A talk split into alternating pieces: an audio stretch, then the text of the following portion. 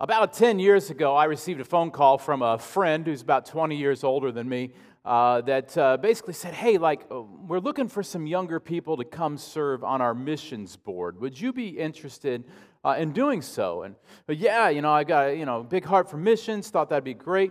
And so I joined the board, and I got to tell you, the first meeting where we had everybody all together, we had these missionaries who I respected like crazy in the room. I'd heard of the great stuff that God had been doing through them, and then we had the board in the room and a bunch of people who loved Jesus, and I was so excited for this. And then all of a sudden, as soon as the meeting started, the gloves came off, and there was well, you told us this, no, you told us this, and I was just oh my goodness, what did I step in the middle of here?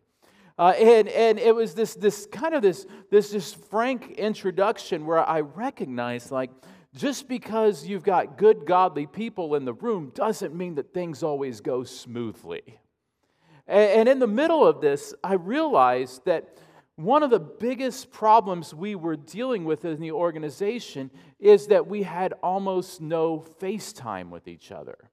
Now, FaceTime, I don't mean the iPhone app. That wasn't invented yet back then, or at least wasn't any good back then.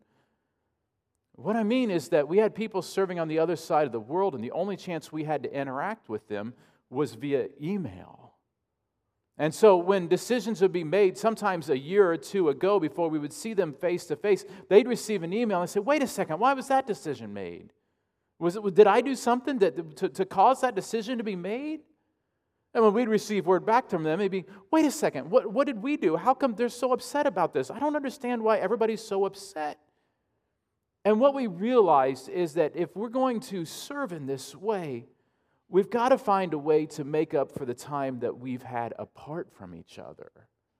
Because the further apart you are physically, the further apart you tend to get in relationship as well. Church. We have been apart from many people in our culture now since last March or April. And we've seen the division that it's caused, correct? We've seen how the divisiveness in our country has only gotten worse and deeper. We've seen it in churches too, where this season has been a tough season for churches because we can't just get everybody all together the way that we could. We can now, but we couldn't for such a long time. The reality is that as we navigate this extremely polarized and politicized culture, it's going to take great leadership to overcome the distance that has grown in our culture. It'll take great leadership from our elders, from our staff, from our ministry leaders, and from our volunteers, and from all of you. And so today we're going to talk about church leadership. And on the surface, there's nothing that's all that attractive about that. Acts 15 is probably nobody in the world's favorite passage of Scripture, but it's vitally important. And I love the book of Acts, and this is not my favorite passage in the book of Acts by any means, but at the same time, I want to suggest to you that today is important, and here's why. Because if we're going to see the type of stories continue in our lives like they did in the book of Acts, then it requires us coming together. It requires us working together. And if you're going to fulfill the type of leadership roles that God has for you in your job, you've got to teach people to come together and to work together. And if you are going to lead your families effectively, it means that you are going to have to work out how to come together as a family. Because yes, even families don't see eye to eye all the time. Some of you are like, some of the time it'd be nice though. And so that's why today is so important. Because we've got to come together and follow Jesus. Whether it be in church, whether it be in our workplaces, whether it be in our families, it is vitally important. And so here's what I want to suggest to you today as we dive into Acts 14 and 14, is that overcoming church conflict, and any conflict, whether it be in your family or whether it be in your workplaces or your neighborhoods, overcoming conflict in general requires courageous, Christ-like leadership. Courageous, Christ-like leadership. So here's what's happening in the text. The gospel has been spreading. As the gospel is spreading, it's spreading not only to people who were Jewish people, but also to Gentile people. Not only that, but the church is no longer just in Jerusalem. It's now spreading out. From Acts 8 on, it spreads out. And as it spreads out, they have difficulty with communication, keeping everybody on the same page. They're living in a pre-FaceTime. They're living in a pre-Zoom. They're living in a you can't even Zoom somewhere in your car, let alone on your computer, right? And so it says that Paul and Barnabas have been in Antioch, and the gospel's been spreading like crazy.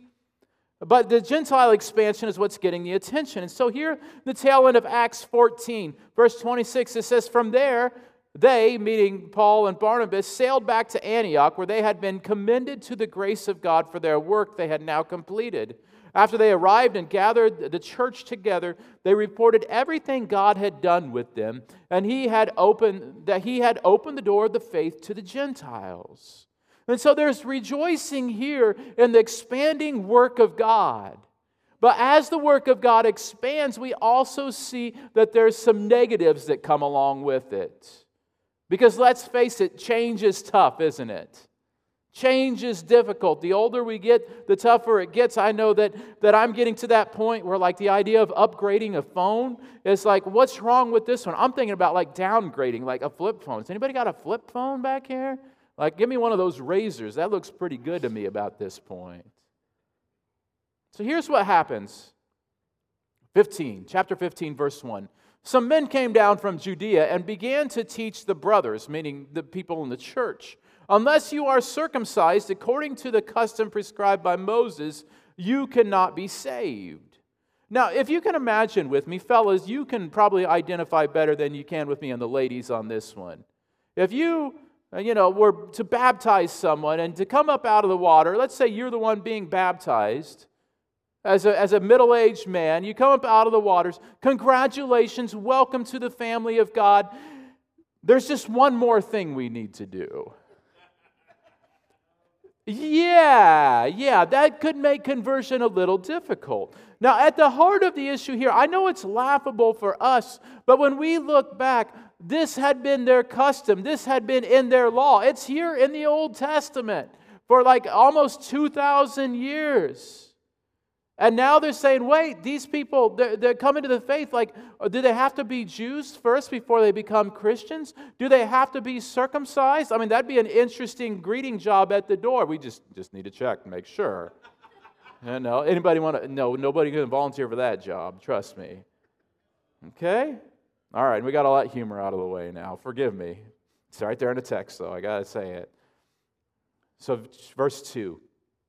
After Paul and Barnabas had engaged them in serious argument and debate, Paul and Barnabas and some others who were appointed to go up with the apostles and elders to Jerusalem about this issue. They said, we need our elders to step in and make a decision here. This is something that has huge ramifications for the church and its expansion. Verse 3, when they had been sent on their way by the church, they passed through both Phoenicia and Samaria, describing their detail, the conversion of the Gentiles, and they brought great joy to all the brothers and sisters. Well, of course it would. The Samaritans would have been considered a half-breed type of people to the Jewish people. That's literally what they were called. They were half Jewish. And so they would have seen this as great. We're tearing down some of the walls that's keeping people from coming to Jesus. That doesn't mean that everybody would have had that perspective, though. Verse 4, when they arrived at Jerusalem, they were welcomed by the church, the apostles, and the elders, and they reported all that God had done with them. But some of the believers who belonged to the party of the Pharisees, which not all Pharisees were bad people, just most of them, but in this case, these were good people. We see that in John, the 3rd chapter, that Nicodemus was a Pharisee, and he winds up being the guy who takes care of Jesus' body after Jesus died. So the Pharisees were just a religious group within Judaism here. And so there would have been Christians who had that Pharisee side to them still. And they were still working out what that looked like. So anyway, this guy, some of them who stood up, who were Pharisees, they said, it is necessary to circumcise them and to command them to keep the law of Moses. And again, what it says here is conflict often happens when people have been apart. When people have been apart, when new things happen, when we don't know the full story. That's when the conflict creeps in. When we don't know what somebody else has been through, when we don't know what somebody else has experienced, oftentimes we, especially in our culture, we expect the worst instead of expect the best, don't we? We get afraid. I mean, we get afraid when somebody comes home, let's say, your husband or wife comes home a little bit later than normal. You start thinking like, well, did they get in a car wreck? Are they okay? You don't stop thinking, well, did they get in a good conversation with somebody? That's probably just it. Our minds, our human nature tends to get us in those places. Conflict happens when we're apart. So here we see that all the apostles and elders gathered to consider this matter. Verse 7, it says, after there had been much debate, Peter stood up and said to them, brothers, if you are aware that in the early days God made a choice among you, that by my mouth the Gentiles would hear the gospel message and believe. And God, who knows the heart, bore witness to them by giving them the Holy Spirit, just as He also did to us. He made no distinction between us and them, cleansing their hearts by faith. So the first thing that we see here is that courageous Christ-like leadership upholds the love of God for all people. When we looked at it and see that He made no distinction between us and them. They're thinking about the distinction of circumcision, because that's literally what circumcision was to be a sign of being set apart from everybody else. And what Peter's saying here is that God made no distinction because He's cleansed their hearts. And when we start thinking about conflict, often what happens is a defense mechanism in our mind kicks in where we try to look down upon somebody else who views things differently than us. Or whenever we get defensive about the expanse of the gospel, oftentimes we think of ourselves as more valuable than somebody else. And the reality is, what we see in this text is we need Christian people in our world to step up and to declare that God's love is the same for all people, and that is that it is unconditional for all people. So we uphold the love of God just as Peter did. Isn't it great to celebrate the good things that Peter did too? So oftentimes we look down on Peter. The reality is he, I'm a bigger knucklehead than Peter was. What a bold distinction to say, hey, all people are created in the image of God. Christ died for all. He loves them just as much as He loved us. He died for them just as much as for them as He did for us. There's plenty of love in God's heart to go around for everybody. And praise God for that. Verse 10. Peter again says, now then, why are you trying to test God by putting a yoke on the disciples' necks that neither our ancestors nor we have been able to bear? He raises a good point. Like, we weren't even able to uphold the law. How do you think Gentiles are going to be able to uphold it? Christ is the only one who was able to uphold it, and He fulfilled it. Why are we trying to put this on other people as well? On the contrary, he says, we believe that we are saved through the grace of the Lord Jesus Christ the same way that they are. The law isn't saving anybody. It's Jesus that saves people. I wonder how many boundaries we put on people's lives because of the decision that they're making. Do you believe the grace of God is for all? You think the grace of God is for people regardless of what country they were raised in, regardless of what color of skin they are, regardless of sexual orientation and everything else? Like, what boundaries are we putting on the grace of God? Because the reality is that we all need saved from our sin through Jesus Christ. We cannot work our way to God. And so let's put the Jesus part first. Rather than trying to tell people how to live in our culture, let's put the Jesus part first and let them know that they are loved. And then every other aspect of obedience comes as a response to love, as opposed to a precondition to love. There are no preconditions to God's love. And so it says in verse 12, the whole assembly became silent. Sometimes the church gets loud when the Spirit is moving. Sometimes the church gets silent when the church is moving. This is a time where it got silent because they are being humbled. So the whole assembly became silent and listened to Barnabas and Saul describe all the signs and wonders God had done through them among the Gentiles. After they stopped speaking, James responded, "Brothers," this is James, the brother of Jesus, by the way. James responded, "Brothers, listen to me. Simeon," which just means Simon, "had reported first how God first intervened to take from the Gentiles a people for his name. And the words of the prophets agree with this, as it is written, 'After these things I will return and rebuild David's fallen tent. I will rebuild its ruins and set it up again, so that the rest of humanity may seek the Lord, even all the Gentiles,'" even the Gentiles, who would have thought it? "'Who are called by my name, declares the Lord, who makes these things known from long ago.'" He's quoting from Amos 9 and Isaiah 45. And so what we see here is that courageous Christ-like leadership centers every decision on God's work and the leading of the Holy Spirit. We see that God's word here is something that they had been very committed to, but they were being stretched in their understanding of God's word. The reality is that none of us knows God's word completely. I would love to tell you, yeah, I know every bit of God's word. The reality is that'd be a lie.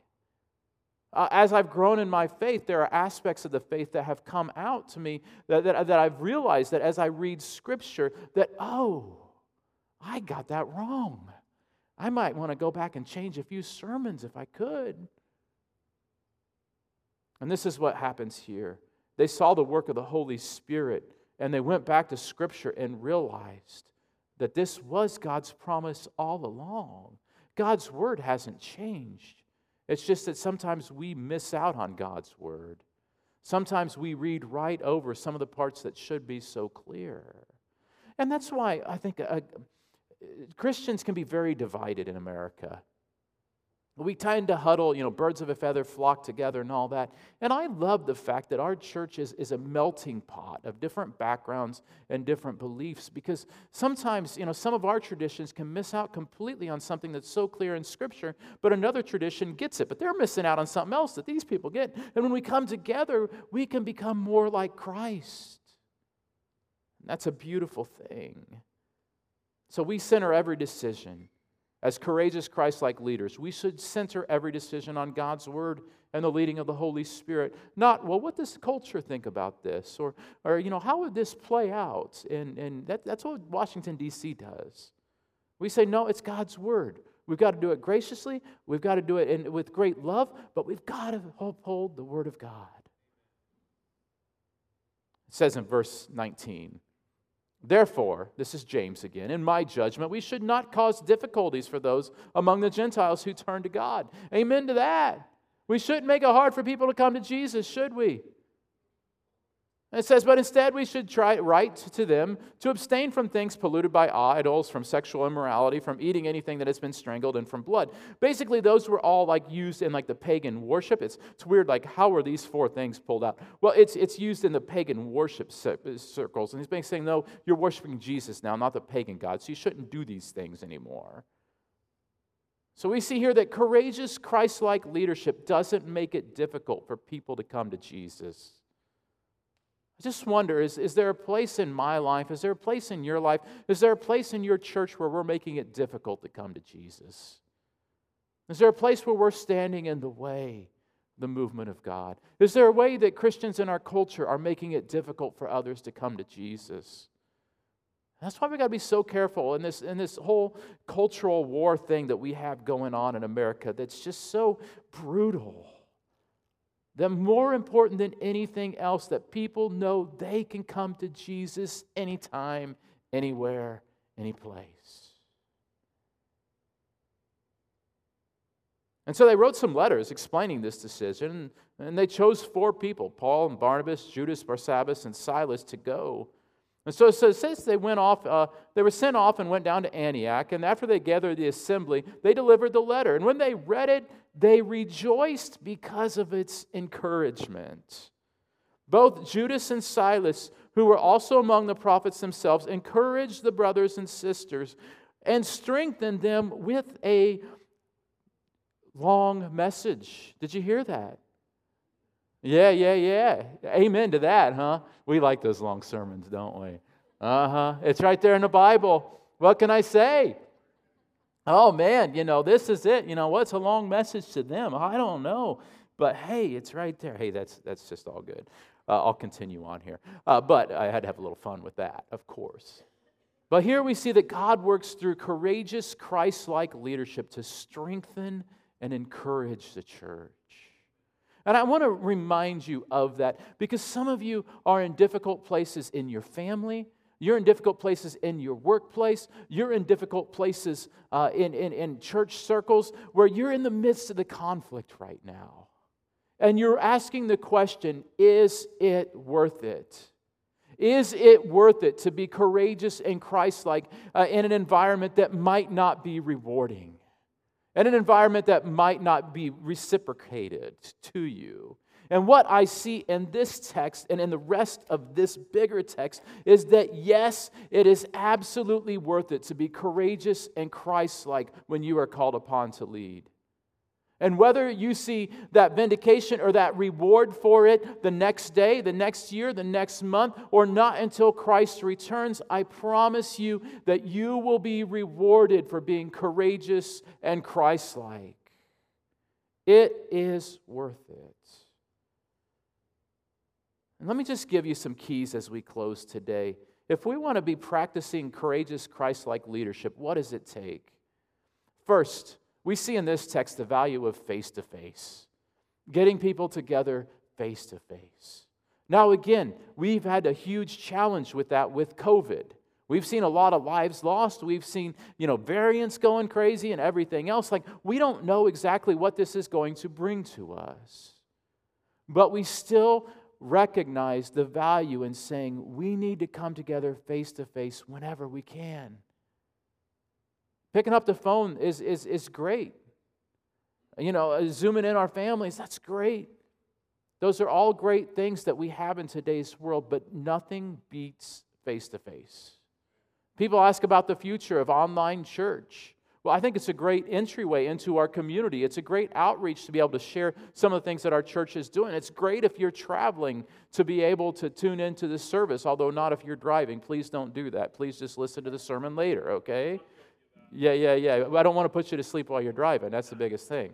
So, but like at the end of the day, there's nothing that replaces face-to-face.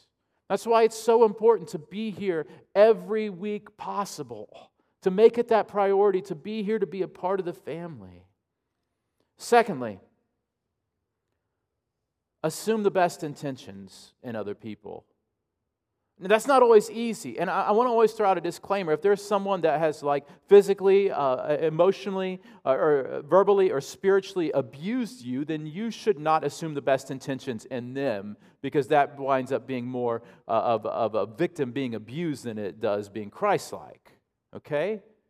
But at the same time, when we have situations, when we have people that are trustworthy, that are good people, we have to stop and instead of assuming the worst intentions, well, they just said that to get under my skin. They just said that to make me mad. We need to assume, no, they're a good person.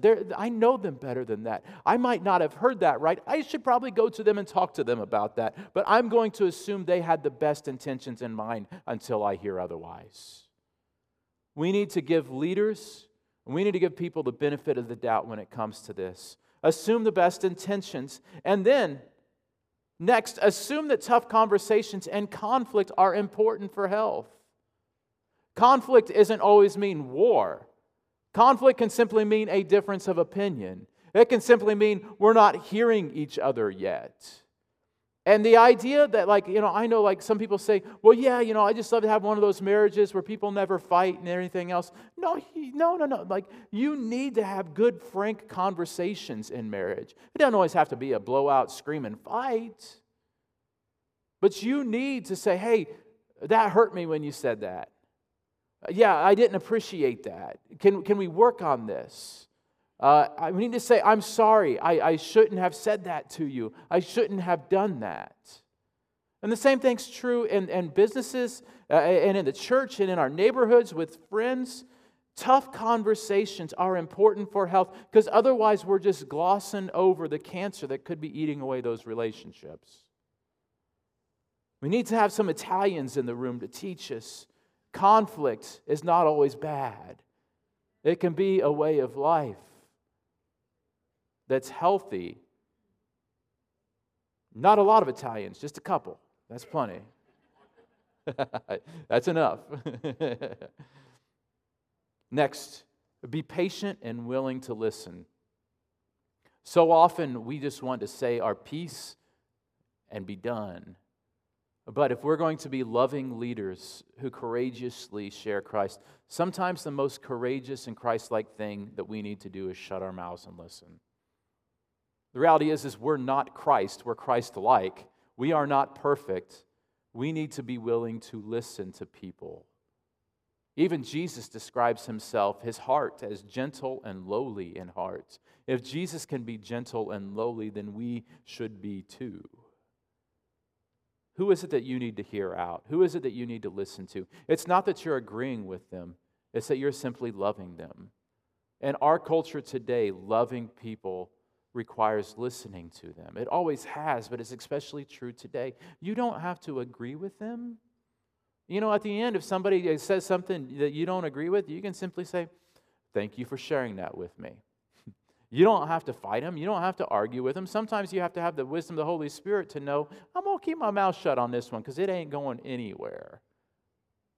But love them by listening. And finally, recognize Christ is present in the toughest moments. You know that whole Matthew 18 quote where we get where two or three are, two or more are gathered.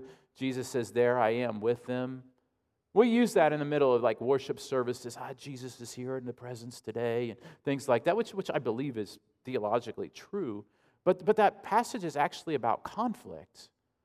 That passage is actually about when two or three people are getting together to hash out something that's happened relationally. And I don't know about you, but like, there's been a lot of those conversations I've been in on, and I couldn't feel Jesus' presence anywhere in the middle of that conversation.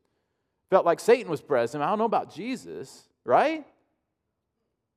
Jesus, though, is reminding us of his presence when we most need to be reminded of his presence, when we can't feel him, when things are a little hot under the collar, and saying, if you're working together to work things out for me, I promise you I'll be there in your midst. I promise you I'll be there to work together for good. Two words today that I just want to share with you in closing. Those two words are trust and trustworthiness. Trust and trustworthiness. We need to be willing to trust our biblical leaders, and our biblical leaders must strive for trustworthiness in every area of their lives.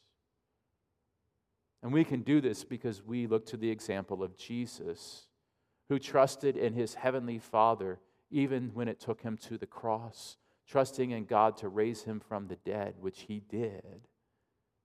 And we also look to Jesus, who was the most trustworthy example, who even the greatest sinners were trusted. He was trustworthy towards them in bringing healing and redemption. And we can look to Jesus, as Hebrews says, the author and perfecter of our faith. And as a result, we can lay down our lives as well. Jesus shows us that true leadership isn't about power, but true leadership is about laying down our lives for others. Church, that's the type of leaders that Jesus has called us to be. In our homes, in our workplaces, in our neighborhoods, and in our church. But it's the type of leader he was and still is today. And for that, we can rejoice. Let's pray. God, thank you for this decision that the early church made to see your love for each and every person, no matter what their background, no matter what their nationality, the color of their skin, that you love every person unconditionally and that we can respond to your grace. Thank you, Lord, that we don't have to earn our salvation. Thank you that you work in us to bring us to your grace, to save us by your grace. Thank you, Lord, that each and every one of us are created in your image, that we bear your image. Lord, help us to be courageous and Christ-like. Lord, whether we're leading our family, our friends, our workers, our church, may we be courageous in the most Christ-like way. May we know, Jesus, that you laid down your life for others and trusted your heavenly Father, and that we can do the same, and that when we do the same, that there is great rejoicing because many more people will come to Christ as the result of Christ-like leadership. We ask all these things in Christ's name. Amen.